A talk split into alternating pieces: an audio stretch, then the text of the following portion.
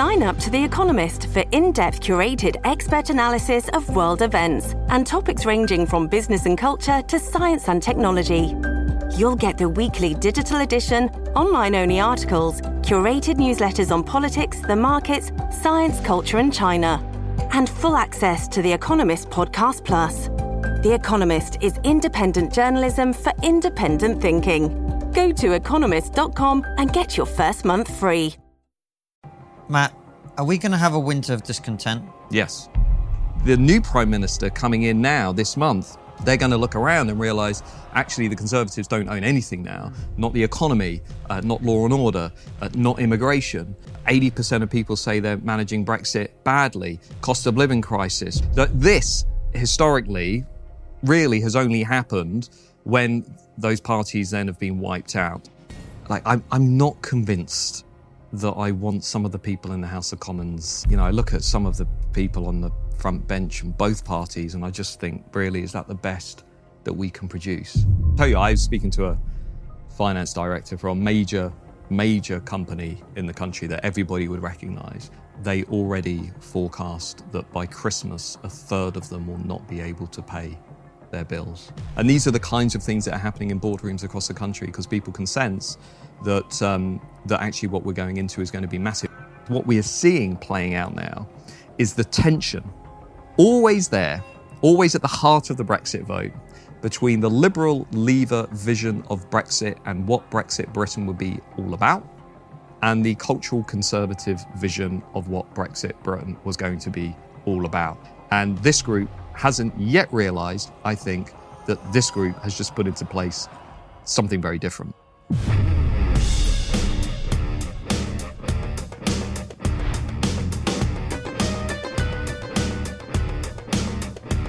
Hey, Francis, do you need new investment ideas? No thanks. I've got all my cash tied up in Venezuelan crypto. Ah, how is Gringo Coin doing? It's pronounced Gringo Coin. My portfolio is now worth 8 billion Venezuelan bolivars. That's about three quid then.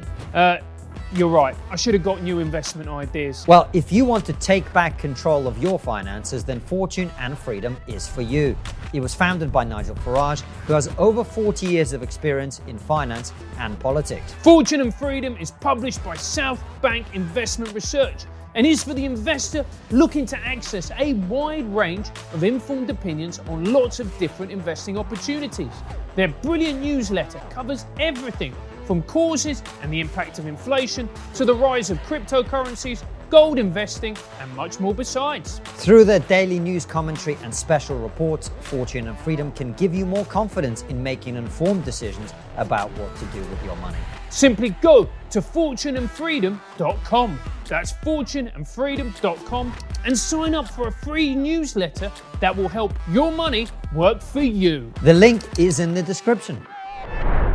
Hello and welcome to TRIGGERnometry. I'm Francis Foster, I'm Konstantin Kisin. and this is a show for you if you want honest conversations with fascinating people. Our brilliant guest today is a writer, author, and political scientist who's always on the show whenever there's a massive transition happening in British politics. He's our go to guy for analysis on everything that's happening in this country. Matt Goodwin, welcome back. Thanks for having me. Uh, it's great to have you back. Uh, you have been writing and talking a lot about uh, some of the things that are about to happen and have already happened.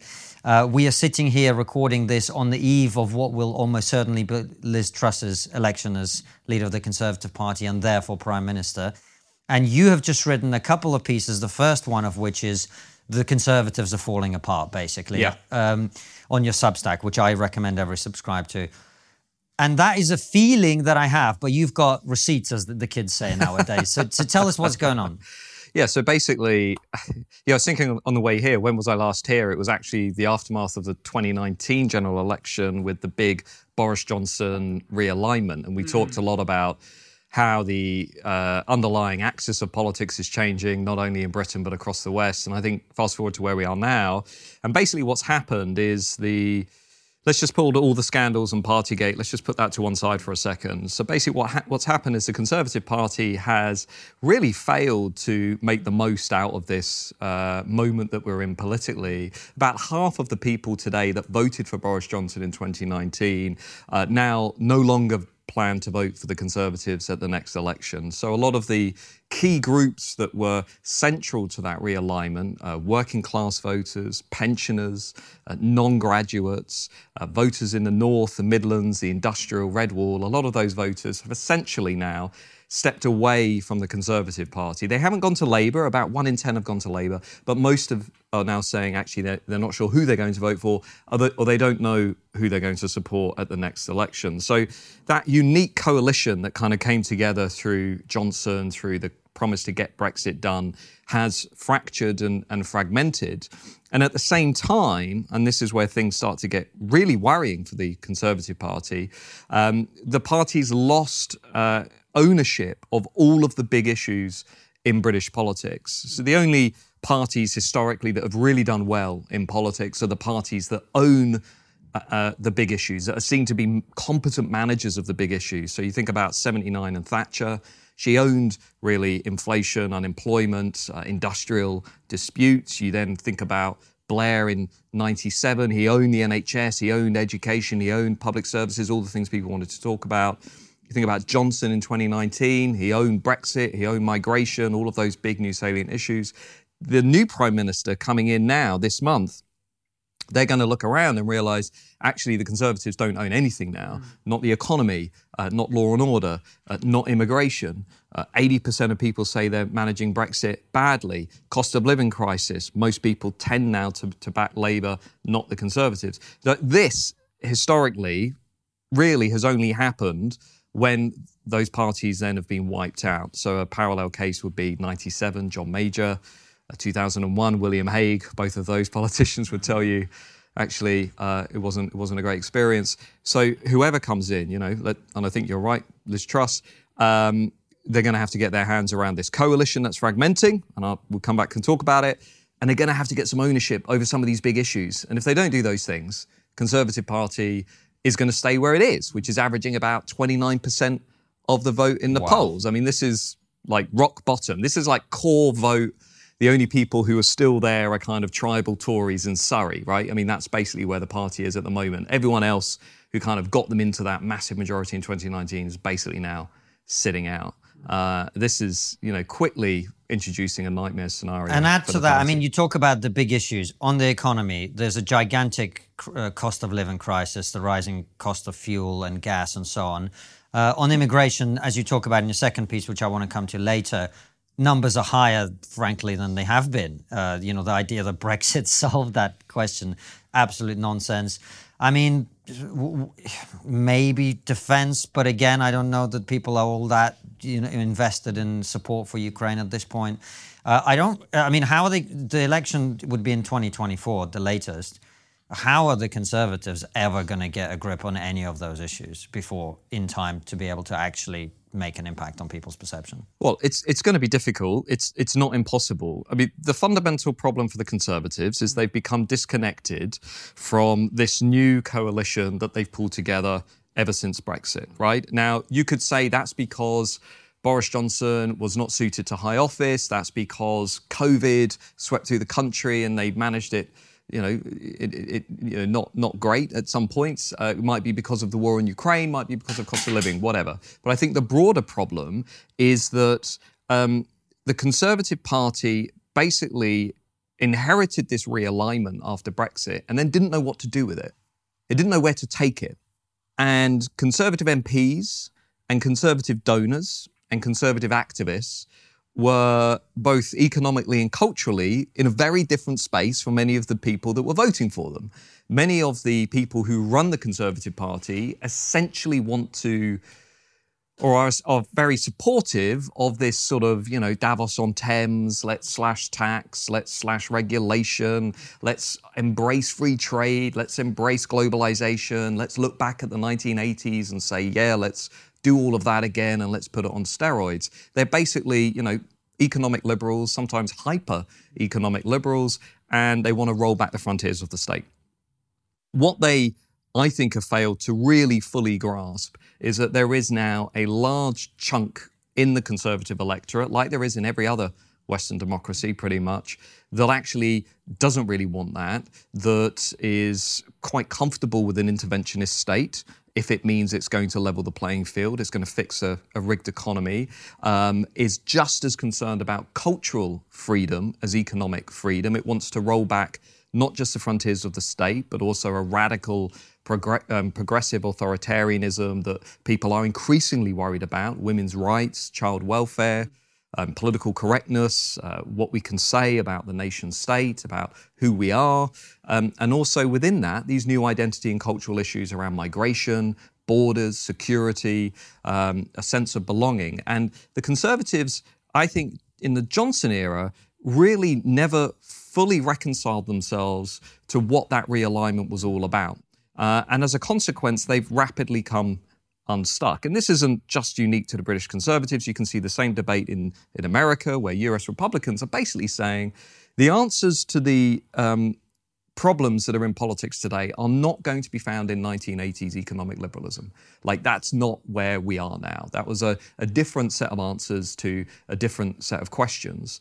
The new conservatives you know, who I think are a minority, but the new, the new interesting, clever conservatives are the ones who are saying, actually, we're going to have to devise a whole new set of answers to these problems if we're going to keep this coalition together, if we're going to unite middle class um, professionals with working class voters and pensioners who often share many similar values on these big cultural questions uh, and sometimes on, on some of these economic uh, questions. But it means the Conservative Party is going to have to put itself in a place where it feels uncomfortable and it isn't traditional territory. Now, if you're a pessimist, you'd say actually, the Conservative Party just can never bring itself to do that because of path dependency, because of where it's come from, because of its donor class, because of its MPs, because of its ideological, um, you know, straitjacket that it's in.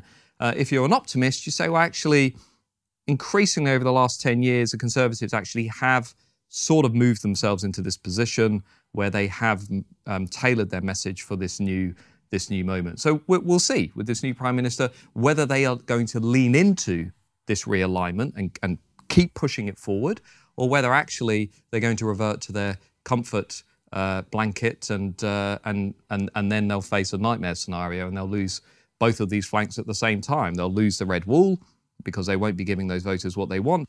And they'll lose the blue wall, which is full of university graduates and millennials and Zoomers who, to be frank, are never going to vote Conservative at the next election, no matter what Liz Truss uh, or the next leader does. I mean, that those people are gone for 10, 10 years, probably. So I think, you know, the only answer for the party is to lean into this realignment. Matt, isn't the problem as well that every political party has its day?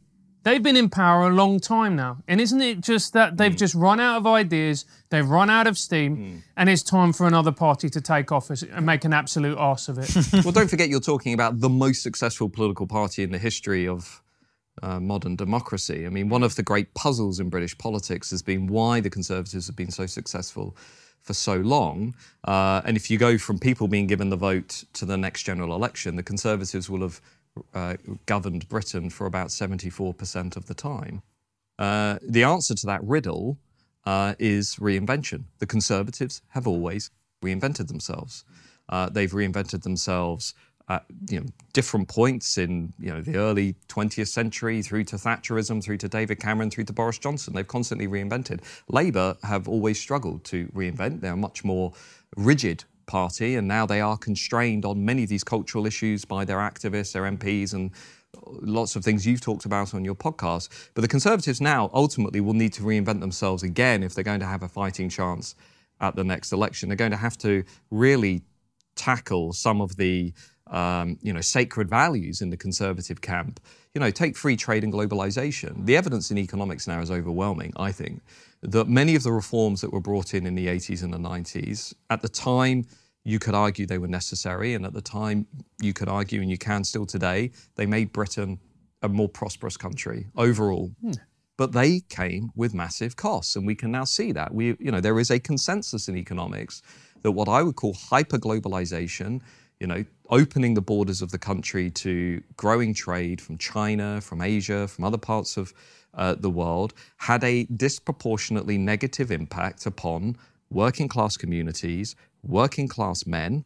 Uh, it undermined jobs, it lowered wages, and also, crucially, this is something conservatives always ignore, it also undermined the social fabric of community life. There's a lot of research to suggest that hyperglobalization undermined families. It undermined the um, social fabric of um, you know, social capital, community engagement, the, the, little platoons that Edmund Burke and others have talked about. And conservatives are kind of blind on this spot, right? Because they are so wedded to promoting and championing free trade that they really sort of, t- you know, turn away when you say, well, you know, look at some of the consequences that have actually happened. And they've been pretty, pretty negative. So we haven't compensated the losers as well as we should have done. And that partly explains why Johnson was able to do what he did in 2019, because he kind of gave a nod to lots of those groups who had lost out that he was a different kind of conservative. And they responded to that. Leveling up was really ultimately about compensating losers in the globalization process, or certainly losers in a geographical settlement that has favoured London and the Southeast for over a century and still does and will continue to do so but they weren't revolutionary about it. Like the Conservatives never kind of embraced this and said, you know, geez, it's not just we've demolished half the red wall. You could have been in power for, you know, 10, 15 years if you just acted competently, run number 10 in a fairly disciplined manner, and delivered on the promises that you set forward in 2019, even in the face of COVID and the war in Ukraine. But even still, they managed to kind of, you know, implode as, as a result. And now will those voters come back? Maybe my gut instinct is probably the end result of this is going to be more apathy, more political disengagement. People just saying, well, no one's going to change the dial. And that's a real problem because what happens then is you just get disillusioned people who no longer believe in the system, which means there's a void in that system, which can then be filled either by a populist movement or something more nefarious. Well, my yeah, my concern about British politics now is so if you go back 10 years, all the conditions that we had that were in place for, you know, say Nigel Farage and the kind of UK Independence Party and then the Brexit Party and that sort of that very turbulent period in British politics, what did you have? A collapse of public confidence over immigration, high levels of distrust in the system, and a strong sense among many voters that an issue they really cared about, in that case the EU, freedom of movement, was not being taken seriously by people in Westminster. Those were basically the conditions. And that found its expression through the Brexit referendum. It then found its expression through Theresa May beginning to pull down the red wall and then Boris Johnson. So you had this kind of trilogy of events. And now we are finding ourselves back where we were in 2012, 2013, 2014, because what do we see in the polls and the surveys? Public confidence over the new immigration system that we'll come to talk about has collapsed people no longer see Labour or the Conservatives really as the preferred political party. There's a palpable sense in the country that politics is no longer speaking to a large chunk of the country. And there are new issues that people really want to talk about, but they can sense that the political establishment doesn't really want to talk about them. You know, whether that relates to what's happening to kids in schools, what we're teaching around sex, gender, race, whether it's about women's rights, whether it's about political correctness, whether it's about immigration, whether it's about the illegal crossings in the English Channel. All of those issues now, I'm worried actually, are going to become a sort of ideal breeding ground for something that may actually end up make uh, might end up uh, leaving Nigel Farage looking like quite a moderate sort of populist um, in comparison to what may come later in the 2020s, which is why I wrote the piece recently uh, in in uh, in my Substack saying that um, actually I do think we need to revisit the immigration conversation because what we've put in place, what Boris Johnson has put in place, I think is going to be a recipe for considerable political turmoil in the years ahead. Uh, tell everybody before I ask you the question I was going to ask you a little bit about what he's actually done because it was quite eye opening reading your piece. Mm in which you talk about a conservative prime minister actually who promised to reduce immigration, along with all of the previous Tory prime ministers, uh, actually making it way easier for people to come here. Yeah, so Boris Johnson's done some interesting things that I don't think many people in the country have properly noticed yet. So the big promise was take back control, regain control over the immigration system. And to some extent, Boris Johnson and the Conservatives have done that. Uh, we can now set our own immigration policy, and it is independent of the European Union. But the specific migration policy that we now have, yes, it's made it harder for EU nationals to uh, come and work and stay in the United Kingdom, but it's made it a lot easier uh, for people from outside of Europe now to migrate into the UK, whether to work, to settle, or as family uh, relatives of workers and students, and then to remain in the country. So, things that they've done, for example, um, employers are no longer uh, having to um, advertise jobs in the UK first and to show that um, uh, they cannot be done by somebody in the UK. That's gone. Um, the skilled worker visa program uh, is very liberal uh, migration policy. You can essentially come to the UK if you have found a job that pays as little as about twenty thousand pounds in some sectors, or usually about twenty-four, twenty-five thousand pounds, which is lower than the median uh, average salary in this country. Um, some of the previous limits on international students have been uh, removed. Some of the family routes around migration have been eased. And the end result, which we're now seeing in the data, because of course COVID disrupted this, uh, co- uh, after 2020 21, the, the data was affected by you know the big lockdown and so on. But now what we're beginning to see, actually, I think, is a is a watershed moment in Britain's immigration story. So the numbers of uh, uh, migrants coming over from uh, India, Philippines, Nigeria, Zimbabwe, whether to work or study, is now increasing dramatically compared to 2019. Um, and so the, the source of migration into the UK is also changing. It's not European, not Central Eastern European. It is now predominantly coming from countries such as Pakistan, Nigeria, India, Philippines. So in the next few years, this will become visible very quickly to lots of people in the country who perhaps are currently thinking, well, we've got this new immigration policy and it's much more restrictive, when in reality, what I suspect we'll end up having, and I'm happy to be wrong on this, but I think our net migration levels are going to be much higher than they were uh, before COVID. I think they're going to end up being significantly higher. The source of migration will be very different. Um, and I think that's going to raise some really salient and quite tough discussions in the country about what this means around the housing crisis, around healthcare, around security, uh, around you know, national culture. But the biggest one um, of them, um, Matt, and this is what I always say as a, someone who's a legal immigrant to this country, who who's happy with reasonable levels of immigration, who wants people who are skilled and talented and who are going to be a contribution to this country to come.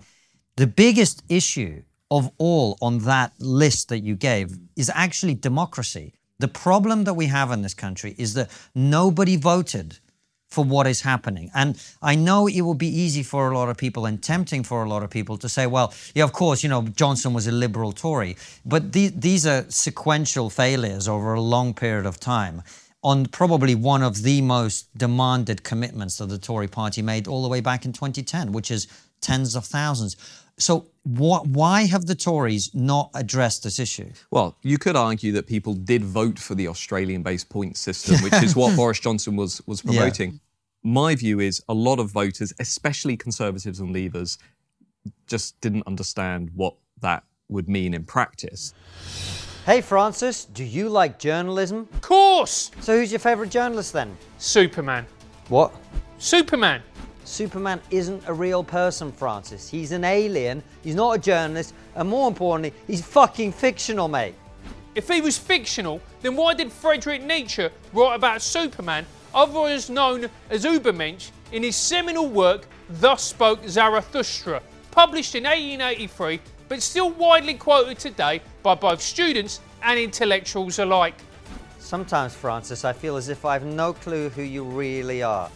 But if you do like journalism, then you have to check out the Epoch Times. The Epoch Times, unlike most media organisations, is produced without the influence of any government, corporation, or political party. They distill a story down to the facts and get readers as close to the truth as they can. The articles are free from the influence of big tech, corporate media, and socialist and communist forces as well. The Epoch Times believe the more facts you have at your disposal, the better able you are to preserve your rights. Here's what the readers say about them. The articles present a factual picture of the news from a conservative and American perspective. I feel the Epoch Times is the only publication out there that gives me factual information about stories in the news that other outlets and publications blatantly report with liberal political biases. Go to epochtim.es forward slash triggernometry and click the link. That's Epoch Tim, E P O C H T I M dot E S slash triggernometry. A few things have happened since Brexit, and it's important we recognise them. Number one is overall, um, a, a significant chunk of the country have become more positive about immigration. So Remainers have doubled down on their liberal values, partly to disassociate themselves from Brexit and Boris Johnson, and they say, I'm liberal and I'm proud of it, and I like immigration, and immigration is positive. And Leavers, some Leavers have become more positive too, because they're now saying, well, I've got control back, um, and I'm, you know, I don't want to be seen as being anti-immigration, and you know, look at us and our new immigration system. So those things have happened. At the same time, Brits remain overwhelmingly welcome, welcoming of Ukrainians, Hong Kongers, Afghan interpreters, refugees, and so on. So those two things we just I want to note they're really important. We need to recognise them. At the same time, I just don't think people have tuned into the reality of just how quickly now the country is going to be transformed by this new migration policy, where you've you've seen, as a Home Office released last week, new data showing the number of international students has just now reached a record high the uh, number of visas being issued to dependents of international students uh, and also workers is, is now reaching uh, a, a, very high, if not record high levels. Uh, we've had over a million visas uh, that have been issued to workers, students, uh, family members, and others this year, which again is a record high. Um, and some of the increases in numbers, for example, the, the percentage increases in students from um, Nigeria is around 600%. Uh, Indians is around 100, 150%. So we're seeing pretty significant increases. And, um, you know, most voters out there would say, okay, international students, fine, don't don't have an issue with that. High skilled migration, okay, don't have an issue with that. But we're not talking about. I don't think we're talking about high skilled migration. We're talking about workers coming in on visas on salaries that are between 20,000 and 25,000 pounds a year. So this is, I think, going to end up in a big kind of reckoning. Um, the reason why the Conservatives have done this, to answer your question, is because what we are seeing playing out now is the tension, always there, always at the heart of the Brexit vote, between the Liberal leaver vision of Brexit and what Brexit Britain would be all about, and the cultural conservative vision of what Brexit Britain was going to be all about. This small group, and it is a small group, said lots of immigration, lots of globalization, but not in the EU. And this bigger group, much bigger group, said, okay, outside of the EU, but moderate levels of migration, ideally about 100,000 per, um, per year, not 300,000 uh, in terms of net migration. And this group hasn't yet realized, I think, that this group has just put into place something very different. And this is going to find its expression politically. Uh, it will either find its expression in something like you know, Brexit Party 2.0, except the conversation won't be about Europe. It will all be about migration and borders.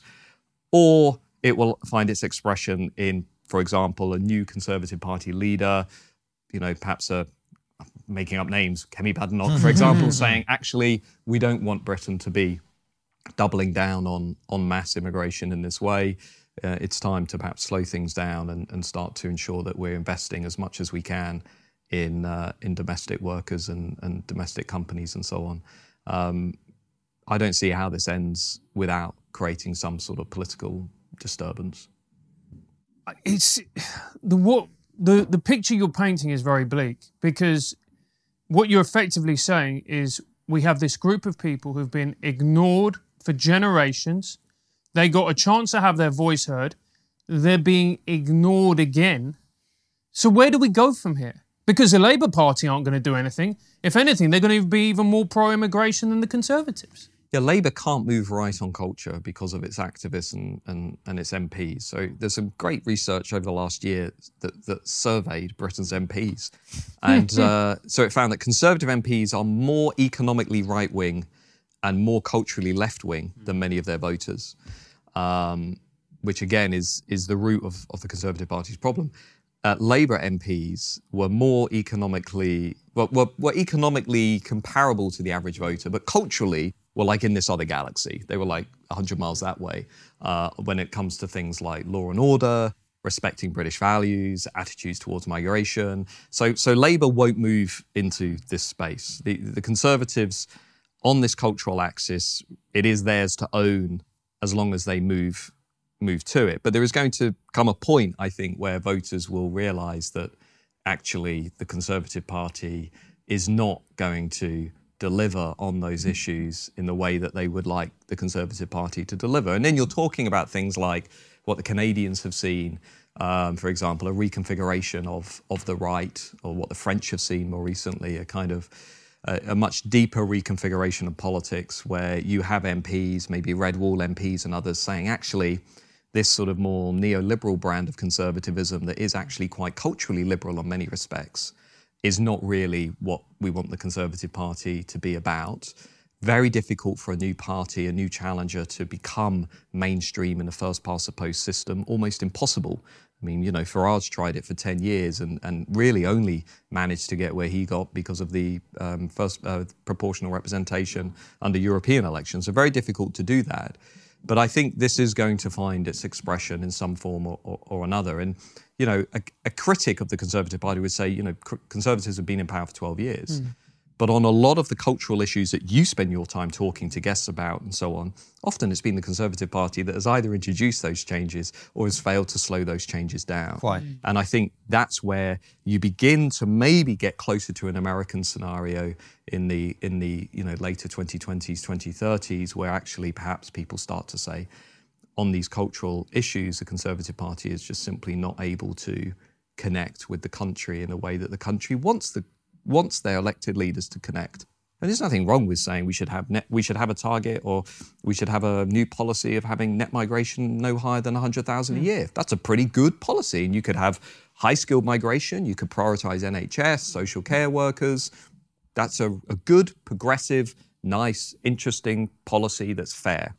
We don't need really to be running net migration at 300,000, 400,000, 500,000. We don't need to be doing that. Uh, and we don't need to be in a position after Brexit of not requiring employers to first look at whether the jobs can be done in Britain before advertising them overseas. That to me just seems completely bonkers given everything that Brexit was about, which was about reasserting. Uh, more broadly, uh, uh, the, the interests of the national community well, against a lot of people will agree will agree with you on that. But if if I listen to what you're saying and play the movie forward a little bit, that realignment isn't going to be immediate because it's going to take people time to catch up to what's going on. So the most likely outcome is the election in 2024. Mm. The Conservatives get booted out simply because of the accumulated frustrations mm. over time. Yep. And these people who you're talking about, who are dissatisfied with the Tories for being too liberal, they're going to end up with a Labour government or a Labour Lib Dem coalition. How's that going to go? Well, for Labour to win a majority, the Labour Party will need to be around 12 points ahead in the opinion polls, which it is comfortably at the moment. It's about 15, 16 points as we're talking today. Um, so more than enough for a Labour majority. And that is going to take us closer to where America is at the moment with the Democrats and the Republicans in opposition, and will probably, I think, end up increasing the salience of some of the issues that we're talking about. Oh, obviously. So yeah. it's true that everybody in the country wants to talk about cost of living, energy, and just getting through a very difficult few years, right? That, but voters don't just think of these issues and then they don't think of other issues. I mean, the, the other salient issues will include channel crossings, overall migration levels, what's happening in schools, universities, cancel culture, freedom of speech, women's rights. And um, I think one of the interesting things about conservatives today is that they have accepted this culture war framing, right? They've sort of accepted the the language that is used by um, progressives and Labour activists, and many conservatives feel that quote unquote culture wars are beneath them and they don't want to talk about them. And so conservatives have ceded like this massive amount of territory, you know, when in reality, what perhaps they should have said is, well, women's rights isn't culture war, child welfare isn't culture war. The ability to speak freely in a modern, mature democracy is not culture war. Uh, ensuring that our institutions are representative of a wide range of voices is not a culture war. It's the foundation of civilization, right? But they've sort of embraced this language and and then it's sort of left them with nowhere to go. So now they are terrified often, as we saw with Boris Johnson uh, and his administration. They're sort of terrified of getting involved in these big debates because, you know, they simultaneously think they're above these cultural debates. And at the same time, they don't want to be seen to be the nasty party and for people to say, well, they're a bit racist and are, you know, xenophobic and whatever. And like, it's not nice to be in these debates. Anyone who who writes on these topics or says anything remotely countercultural, as I'm sure you guys know, it's not nice to be in that position, but sometimes it's absolutely necessary to be um, making that countercultural position very clearly and very loudly, so so that marketplace of ideas can exist and can continue. Otherwise, it, otherwise the result is orthodoxy, and it's a very narrow uh, marketplace of ideas, and everyone else gets shut shut out. Um, so I think the Conservatives somehow need to regain their intellectual confidence. I mean, if you look at this current Prime Minister, the outgoing Prime Minister, one of the remarkable things about the Johnson government, in my eyes, is there were no real, like, there were no serious thinkers around No. Mm. Johnson. It wasn't like Thatcher. I mean, Thatcher really had a stable of very, very bright, interesting intellectuals and thinkers around her who really did have a well thought out, ideological blueprint for what they wanted to do with the country. Now, you might disagree with it, but it was there. You know, um, Johnson really didn't have much of that at all, so he didn't really know where he wanted to go. The new prime minister, I would imagine, I would hope, um, given you know any prime minister should have it, will have a stable of you know interesting, forward-looking thinkers who have a blueprint for where they want to take the country. Because if if she or he doesn't have that, you know, it's going to come apart very quickly. Matt, don't you think the problem is as well? We, we had Darren McGarvey, uh, in, literally sitting in that very chair a couple of uh, a couple of days ago, and he made the point that the, a large problem with our political class is that they are fundamentally disconnected with the ordinary British public. They don't. They've never really encountered them. They went to different schools. A majority of them went to private schools. They went to elite universities. A lot of them haven't even had a job. They all went into political researchers' jobs, and then they moved their way into government. Mm. How can you possibly lead a country? How can you possibly know what a country needs if you don't have any kind of connection with the ordinary person? Well, I think there's some truth to that. Um, most of the, ins- but it's not just politics, right? Most of the institutions that shape and cultivate the conversation about who we are as a country are dominated by a minority of university graduates, typically elite university graduates from Russell Group or Oxbridge uh, universities, who tend to hold the same values. So if you look at uh, politics, media, creative industries, cultural institutions, um, edu- Academia. academia, educational institutions, they are overwhelmingly dominated by elite graduates who tend to see the world in a very particular way. Now, the data on this is pretty clear. Some academics call it diploma democracy, and that all of the institutions are basically run by, by graduates. And so, what's happening over time across the West is we are going through um, what's often called education polarization, which is a fancy way of simply saying that graduates are drifting ever more leftwards on cultural issues.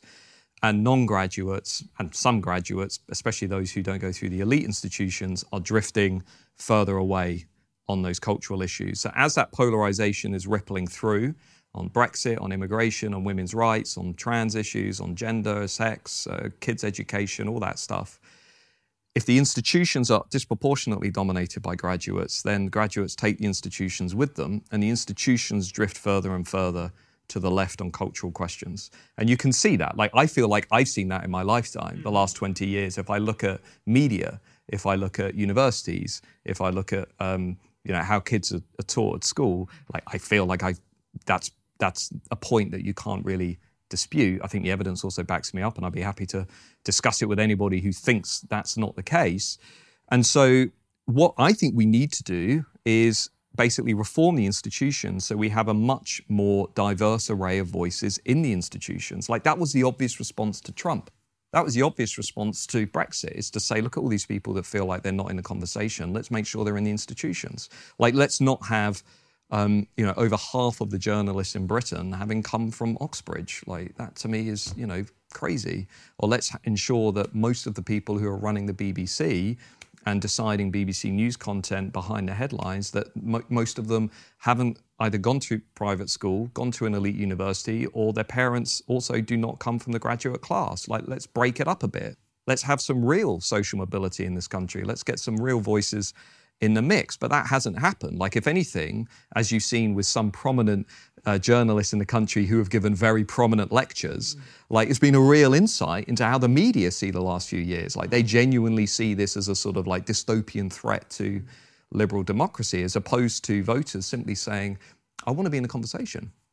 Like, I want to be in the conversation about who we are uh, as a country and where we're going. And if you're not going to let me into this conversation, I'm going to go somewhere else, whether it's you know, GB News, UnHerd, TRIGGERnometry. And what's interesting is, um, and I can't say this is my idea, David Goodhart has made this idea, so I'll attribute it to him. But for the first time in a long time, we now have an economically independent thinking class that mm. not beholden to the mm. institutions. Mm. If you think about what you guys are doing, you think about what's happening on places like, you know, uh, Substack, uh, Medium, blogging, all of that. You, we now have a generation of thinkers who are not wedded to institutions. They don't have to please an editor at the Times to get published. They don't have to please a university to get published. They're out there, they're creating their own revenue and they're building their own audience, right? And so that economically independent thinking class, interesting, countercultural, I think is a positive sign because those voices are coming back into the marketplace of ideas. And it's up to the legacy institutions now if they want to keep up with that. Or, like, or, or, be destroyed in the process, which is what will happen to them if they if they don't. Well, I mean, I've seen, I can tell you, I've seen the viewing figures of all the TV channels in this country, and I can say, like, it's not, it's not what you think. I mean, you know, the big players are are being challenged in a major way, uh, and it's it's visible and it's palpable, and I think that again is is the aftermath of the last ten years that people can sense this kind of stifling orthodoxy and they can sense that people who don't subscribe to it are being persecuted and harassed. And we've talked about cases in universities, we've talked about cases in comedy and media. And I think that is, is, is all sort of culminating in this push to get a wider array of voices into the conversation. That's positive. That, that right? No, that's great. That's a correction. Th- I agree with you. That is a very necessary correction in the system.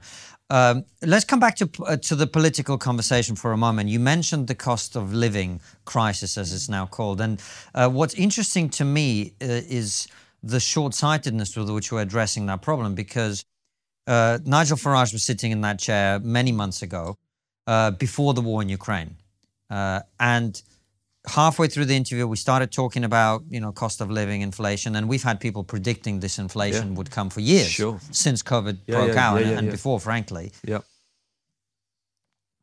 And Nigel Farage, before the war in Ukraine, said, "I still don't think people understand what's about to happen. I really don't think they understand the first week of April when those bills hit the mat uh, for their Q1 uh, gas." And electricity bills. There's, there's going to be absolute shock and outrage. I think we've got this hopelessly, catastrophically wrong, and it's about to blow up this year. It's about to blow up. Then, of course, you add on top of that the war in Ukraine, and suddenly we're all aware that printing money nonstop for 14 years was a bad idea. Uh, but that isn't being framed in that way. And because of that, I fear that it's not going to get properly addressed. The, the inflationary bubble that we ourselves are blowing up by printing all this money to to to do some very necessary things. People would argue. Um, we're not going to address that because we're going to go. Well, evil Putin agreed is pumping up the price of gas. This is why we've got this problem yeah. now. How uh, well, I mean, I was going to say the Conservative Party, whoever. How is that problem going to get resolved politically? But it's not just the Conservatives, it's left, right, and That's the centre. I mean. It's basically what we're seeing, I think, is an indictment of the last 20, 30 years of political leadership in the country uh, who didn't, who weren't really thinking, dare I say, a bit like the Chinese in terms of let's have a 30 to 50 year game plan and let's think about where we're going to be in terms of energy and in terms of resources, you know, come 2040, 2050. We don't think like that in our, you know, liberal Western democracies. We're incredibly short term. Well, I just saw Boris Johnson. He's decided we need to build eight nuclear power plants. Just yeah, like well, you know, just just pop. You know, I think we get what 15% of our energy from nuclear, something like that. I think the French get about 70%, yeah. right? And and there's a you know, and I think should have you, been doing that for decades. Is my point. Well, you're preaching to the choir. I mean, I, I agree with you, but again, it's about a lack of. I think it's a lack of long term thinking, but it's also I just think we are not incentivizing the right people to come into politics. And I really think the more, you know, the more I look at all the problems that are mounting up, the, I think it just comes back to like I'm I'm not convinced that I want some of the people in the House of Commons that we currently have managing our national economy, managing our healthcare system, managing, you know, I look at some of the people on the front bench from both parties and I just think, really, is that the best that we can produce?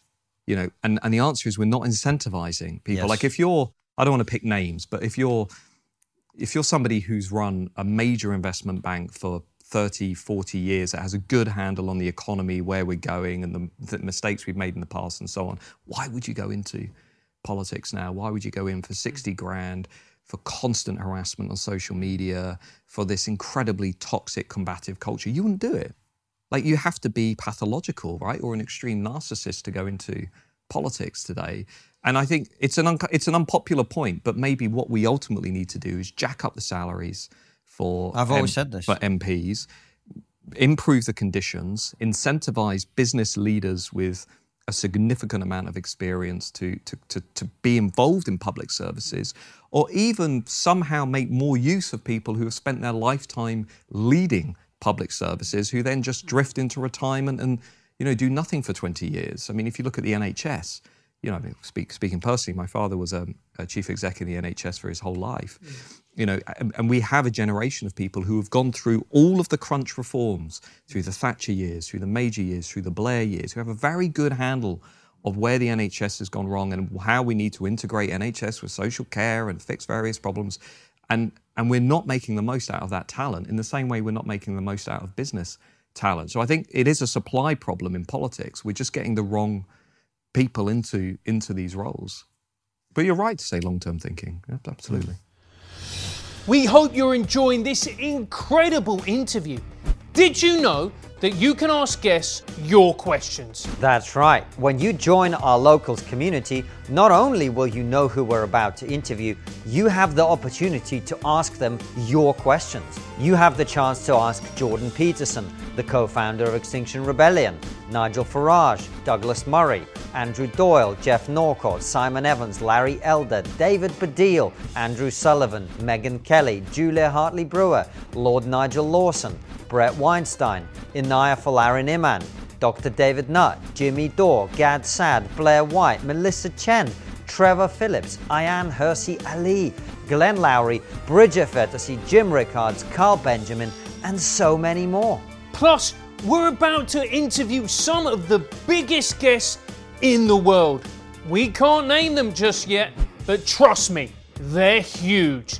Metaphorically speaking, not just because they're American. Our Locals gives you access to a great community of like minded people where you can share memes and make new and problematic friends.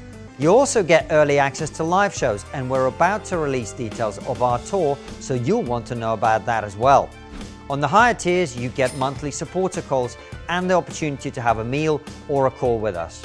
Click the link below or go to triggernometry.locals.com and join the community. That's triggernometry.locals.com. We'll see you there. Do you find it interesting that we're now seeing more of these sort of old school, I would call them left wing people like the Mick Lynch's, the Eddie Dempseys, whereas before six years ago, all of a sudden they, you know, they'd be dismissed as, you know, gammony Brexit The. Gammons are back in business. Yeah, there you go. That's basically it, mate. They're back. Back. We're back, baby. If you put that on a T-shirt, you're going to make a lot Gammons of are money. back in business. Yeah. Brilliant. But I find it very interesting that all of a sudden these people who would, even by their own team, would be seen as, you know, oh God, they're all, you know, it's a bit old school. Whereas now they're embraced, they're invited on all these programs. Do you see that as as quite significant almost? Well, I think what they do well is they do tap into a sense of authenticity, which some of our politicians have lost. Like authenticity is an incredibly powerful political drug. Like it, it, it, it- really connects with voters. And I think, you know, the new prime minister, if she or he were clever, they would hold their hands up immediately because they're going to get five minutes with the country, right? Where they can frame who they are and what they're about. Yeah. They should hold their hands up and say, you know, conservatives made lots of mistakes over the last 12 years. Here's a few of them. I'm not perfect. Here are my flaws. Just be real with Yeah, people. I Just agree. Good afternoon. I have just accepted Her Majesty the Queen's kind invitation to form a new government. Let me pay tribute to my predecessor. Boris Johnson delivered Brexit, the COVID vaccine, and stood up to Russian aggression. History will see him as a hugely consequential Prime Minister dump all the spin nonsense, just be completely real. And I think some of the names that you mentioned, I think those guys do a good job of that. Another person, I do a lot of polling, um, somebody who always polls like leagues above politicians, Martin Lewis. Now, you might not agree with everything Martin Lewis says, right? But what does he convey? Compassion, serious concern for people, a sense that actually Westminster's not doing its job. Now, his brand in politics is very, very strong. Um, if you were to give Martin Lewis 10 million quid and a couple of political advisors, he would probably be polling at 10 to 15 percent. Like it, that's how volatile the, the system is at the moment. But it's about conveying that authenticity and that that freedom to speak outside of the the ideological um, straitjacket, right? That comes with left and right politics. And ultimately, what we are dealing with are two political parties, not just in the UK but across the West. Two political parties or two traditions that were basically forged by the Industrial Revolution and were basically forged by debates that were principally about redistribution.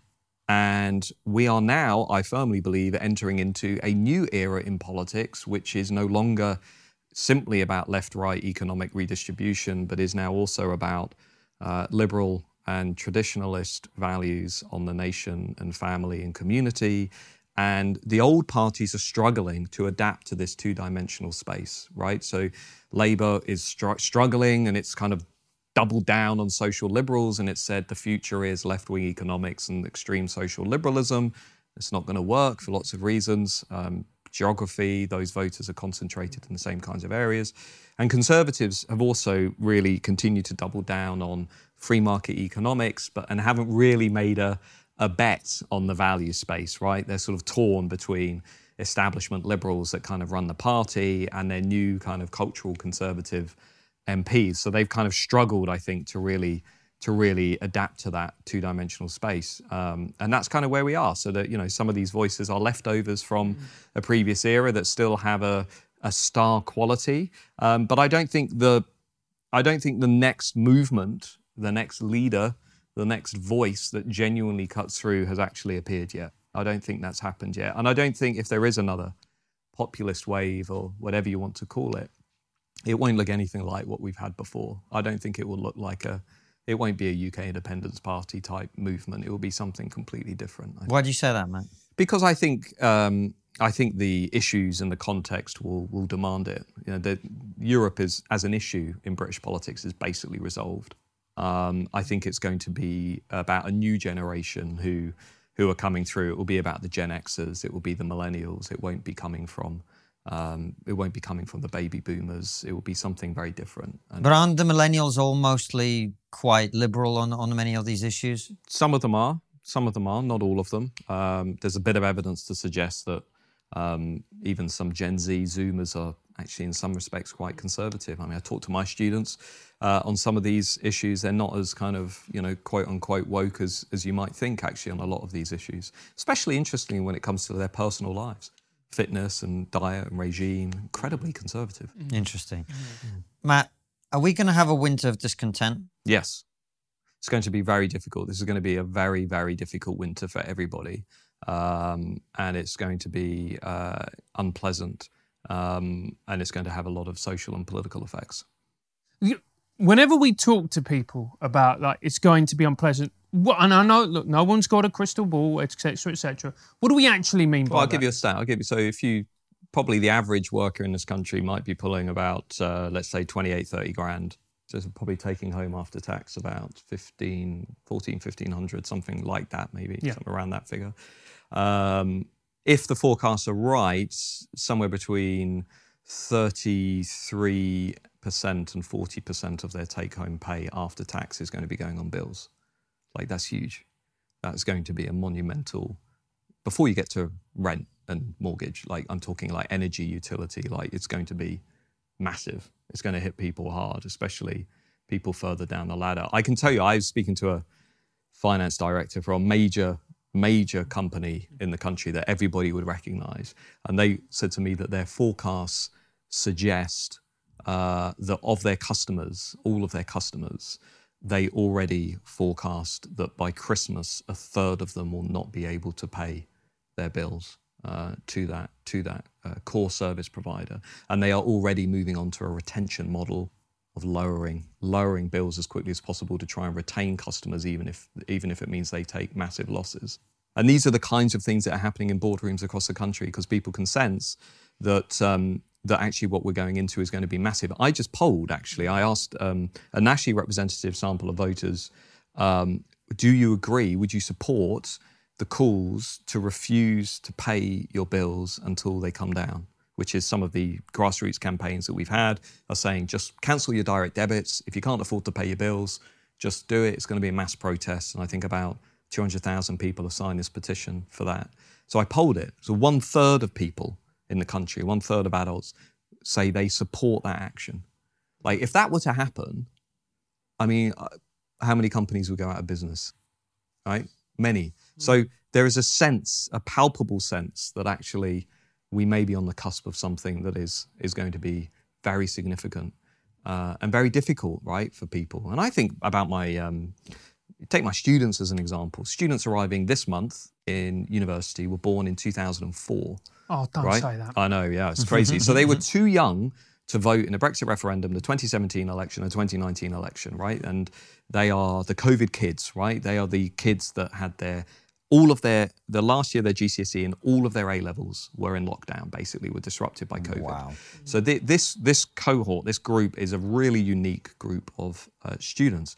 But think about what they've seen. Um, you know, in their life, they were four when the global financial crash happened. They were six when austerity happened. Uh, they were 12 when uh, Trump and Brexit uh, happened. Uh, then they had uh, COVID when they were 16. Now they've got war in Ukraine. Now they've got the energy crisis, uh, and never mind the housing crisis and all the other stuff that we can come to. Now, yeah, of course, you can point to all generations have had difficult times. It wasn't like this for our this, generation. This, No. I mean, I was born in '81, so I mean, I you know, for me, the '90s were like you know great, but in the, early, every in my mind, everything until 9/11 was was, was Golden. good, and It then everything great. just Yeah. kind of like Music was better. yeah, it was. I mean, the '90s were and Summers lasted longer. pre-social media. I'm telling Yeah. you, social media killed Yeah. everything. Yeah. Um, you know, having to write letters to girls, for example. Um, yeah. a lost art form. Uh, and um, I feel really worried about them because it's going to be, for that generation, it's going to be brutal. I mean, even if you took the Labour plan on energy and you said, okay, let's, let's, you know, spend 100 billion, which the energy companies think it's going to cost long term to fix this problem, to provide loans, to keep prices low. We're talking 30 billion more than furlough. We're talking about my daughter and her kids, if she has kids, paying this off and your daughter's the 10 months generations. old. My daughter's 10 months old. So we're talking about massive amounts of debt being built up to and this deal is with my this point. problem. Again, we're not solving the problem No. with any of this. No, I agree. We're not solving the problem. We're not going to get off the needle, which is just printing more money to get out of our way, uh, uh, to get out of the way of the consequences of our own actions. I, I don't really, I don't understand. Like to me, this feels like this. The, these chickens will come home to roost a lot sooner than people think. Well, QE is beginning. I mean, it is coming to an end. We won't. We won't continue to print on the scale that we have been printing. And COVID was slightly, you know, was unique. And touch wood, we're not going to have another pandemic in our lifetime. But um, uh, I agree with you. I think we are not doing anywhere near enough forward for, forward planning. We're not thinking about where's the next where are the next 50 years. We're not even thinking about. I mean, how do we fix a productivity problem in this country? What, how do we genuinely get serious regional economic growth? I mean, it's it's been six years since Brexit, and it, in some ways, it feels like six lost years. This moment could have been genuinely revolutionary for the country. We could have had, and I think there were two things that went on actually. We, we could have had a genuinely interesting moment of national renewal, but I think two things happened. One is conservatives didn't really bring big ideas to the table you know, they did a few things right. So yeah, we left the EU, they reformed migration, but that was kind of like about it. And then COVID hit and everything got shut down. And then I think um, Labour and very intelligent liberal folks didn't really want to play the game. They didn't really want to come to the table and bring new, bold, interesting ideas for how we were going to make this moment work. And I, I think probably now the severity of the situation, I would hope, would now push us into a much more interesting national conversation about what we're going to do about what's the 2050 plan? What's, Right. the, what's the 2100 plan? But this is a problem because all Labour seem to do is just basically shut their mouths and let the Tories make an arse of it. Well, oppositions don't win elections, governments lose them. Yeah. And essentially that's what's happening. I mean, are you telling me Labour are on 41% of the polls because people have fallen in love with Keir Starmer? I don't They're see not. that in all the polling I'm No. doing. Keir Starmer is weak as he was when he came in. Like people don't really like Starmer, No. but the, it's it's the incumbency that is driving them from right to left. There is no compelling, um, you know, I would argue there's no compelling, credible, intellectually interesting, uh, timely alternative. There was Um, in the very leadership election, which is about to finish, was that candidate not being elected. with with uh, Kemi Badenoch. well on the conservative side true but if i was being even critical of of kemi and i'm not i mean i was very on the record as saying i think kemi would be a really interesting conservative leader but even then like it's going to take more than than the culture stuff to fix these problems i would have loved for kemi or or Suella Braverman or so any others to come out and say right you know just forget the next five years like here's a 2050 plan like this is this is what we need. It's got to be big. It's got to be bold. It's got to be ambitious.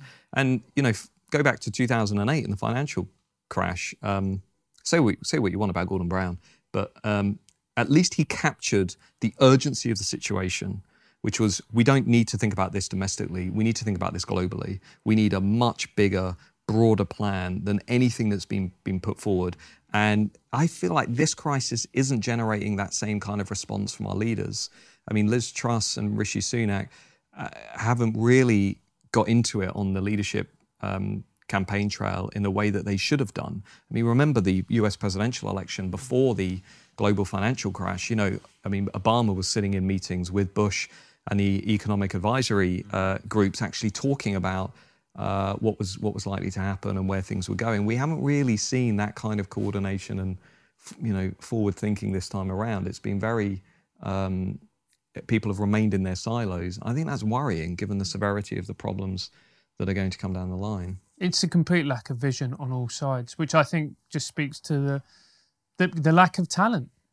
Yeah, I think, well, again, I mean, I think we need to incentivize people to, better people to come into politics because the risk if we don't is we're going to end up, you know, perpetuating this, you know, and, and, maintaining the status quo as we go forward. And, you know, let's see what happens. I mean, you look across Europe at the moment, look at Italy, you know, big election this month in Italy, of course. Uh, new parties are popping up left, right, and centre. Look at what just happened in the French election. Left, left and right completely imploded, uh, almost replaced by radical left, radical right parties. Look at Germany, look at Sweden, look at Portugal, look at Spain. We're seeing levels of volatility um, in politics that we haven't really seen in quite a long time. We've seen high levels of fragmentation, lots of new parties coming on board. Maybe, maybe that happens in Britain. Watch this space. Matt, one of the things that strikes me about the, the, the evolution of our political system, and of course, this was always the case to some extent, but it seems to me that we it's kind of our fault too because we massively disincentivize politicians from telling the truth about difficult things. And it, as you talk about, you know, Liz Truss, she will be elected, I'm sure, on Monday, uh, and she needs to come out and say, well, these are the mistakes we've made. But I actually haven't heard anyone say what you've said on our show today, which is there's definitely going to be a winter of discontent, right? And I think it would actually be quite important for a leader. I mean, Well, what, what do people think is going to happen? well, they don't. Right. They don't. This is my point because no one is saying to them the winter will be quite difficult. You need to prepare. You need to set some money aside now. You need to do this. You need to like. I appreciate a politician has you know the challenge of also not panicking people, but I also think the politician has a responsibility to level with the country about the nature and the scale of what's coming. Yeah. And they're not doing that. Well, if you if you if you read what's coming out of sort of you know Team Truss, I think the plan seems to be the first hundred days will basically be about survival. Will be about just deal with the energy crisis, get on top of it. Aspirational you know, stuff. just just just get through the winter, Yeah. right? And then you know into 23 start to lay out you know the ideas for the big big policy stuff. I mean, I haven't been told that. That's what I read, and I mm. think it was the FT that did a piece on that. That seems to be the the, the rough plan. Like come in, and you know, in all fairness, when you're polling at 29, 30 percent, you know, I think probably that that's the only thing really that she's going to be really incentivized to do is just to, to make sure she doesn't have a rebellion within the Conservative mm-hmm. Party, first and mm-hmm. foremost. Because don't forget, I mean, a lot of Conservative MPs did not back Truss, mm-hmm. mm. right? If she ends up becoming the next leader, a lot of MPs back Penny Mordaunt, which is an interesting decision, a few others. And, you know, I think that's that's going to leave her in a bit of a potentially a vulnerable place. But then after Christmas, potentially she wants to get into that situation where she can look back and say, you know, we've got through it. Now let's not ruin it. Let's stay on course, etc. So there's going to be that return to to the David Cameron narrative of 2015. You know, don't let Labour and the SNP ruin it at the next election. Uh, let's stay on course. Yes, things are difficult, but here's what we've done. I mean, that I imagine will be the playbook. Um, you know, delivered, done what we could with Brexit, with signing trade deals, we're trying to do X, Y, Z. You know, don't put Nicola Sturgeon into number 10 with, with Keir Starmer. I imagine that will be the strategy. And in a sense, it will be, you know, mobile, try and mobilise England again against uh, against uh, the SNP and uh, non-London England against the SNP and, and Labour. And, and that strategy has been successful for them in the past, but it's whether they can reconnect with those groups that, that I talked about. And I, I, I'm currently sceptical. Matt, you're someone who is obviously very knowledgeable about politics. You, you spent your life studying it. But just talking as a, a human being to a human being, how worried are you about what you're seeing in our country? Because I'm a layman, and uh, to put it bluntly, I'm fucking terrified. Would you share those? Do you mean in terms of the, the economic? The uh, economics, yeah. the culture, the social. I'm talking about the very fabric of our country.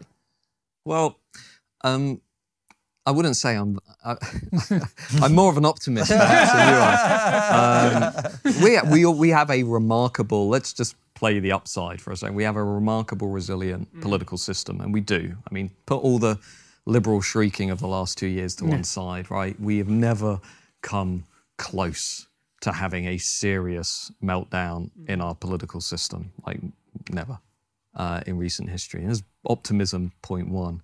Optimism point two is we remain a very moderate political culture in this country. I know it doesn't feel like that sometimes, but compared to our Italian and our American and our uh, oth- you know, many other neighbours and counterparts, we have a very moderate political culture. And I think that is a plus. We are not we are not as tribal as, as many other people. I, I do genuinely think that's the case. And and thirdly, we have lots of things that still ultimately bring us together. And I think many of the things that Orwell and Blair and Johnson and many others have pointed to are valid. We have still many points of unity in this country that are not always political, it- relating to sense of humour, our respect for certain institutions that are not always in, in politics, our sense of fair play, which of course Boris Johnson discovered what happens when you violate that, as did Dominic Cummings. Um, you know, our sense of tolerance and fairness. Uh, these are things that I think are ingrained actually in our national culture. And you might say I'm being naive, but I think the the British and the English culture is very resilient to many of the things that we have been talking about. And yes, it's going to be a difficult winter and it's going to be a difficult five years ahead. And lots of people are going to find it very, very difficult, you know, and I'm very aware of that. We have also been through things like this before. We've been through the three day working week. We've had winters of discontent before. We've had major global depressions, financial crises, credit crunches, you name it. And we've not descended into mass revolt and uh, upheaval. We've got on with it. And that's what we do in this country. We get on with it. Keep calm and carry on. Keep calm and carry on. Yeah. Well, the only positive note of the interview, and that is why we will Maybe end we should have started. uh, but Matt, uh, thank you so much for coming back. It's Thanks always a pleasure to have you on. Uh, before we let you go, uh, we should tell everybody to read your Substack and follow your work on Twitter as well. Uh, but of course, our last question is always the same, uh, even though it produces a different answer every time, which is what's the one thing we're not talking about in our society that we really should be?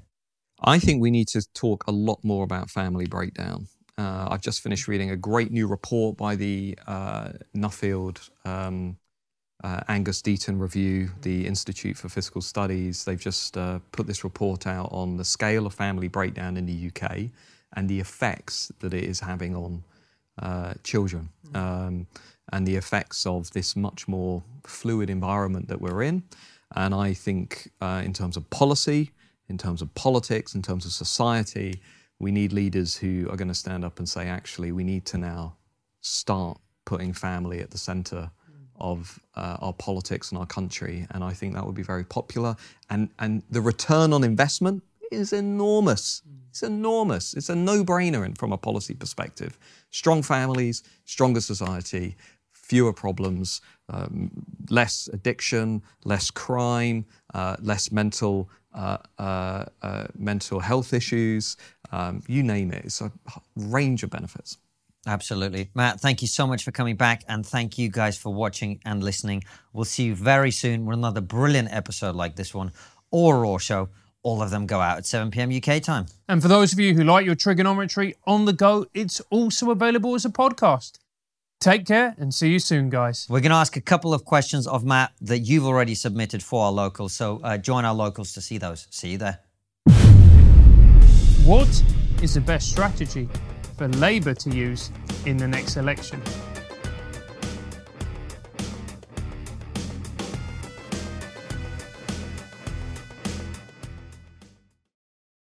Before you go, consider joining our exclusive member feed. As a member, you'll get ad free and extended interviews. Click the membership link in the podcast description or find the exclusive episodes link on your podcast listening app to join us.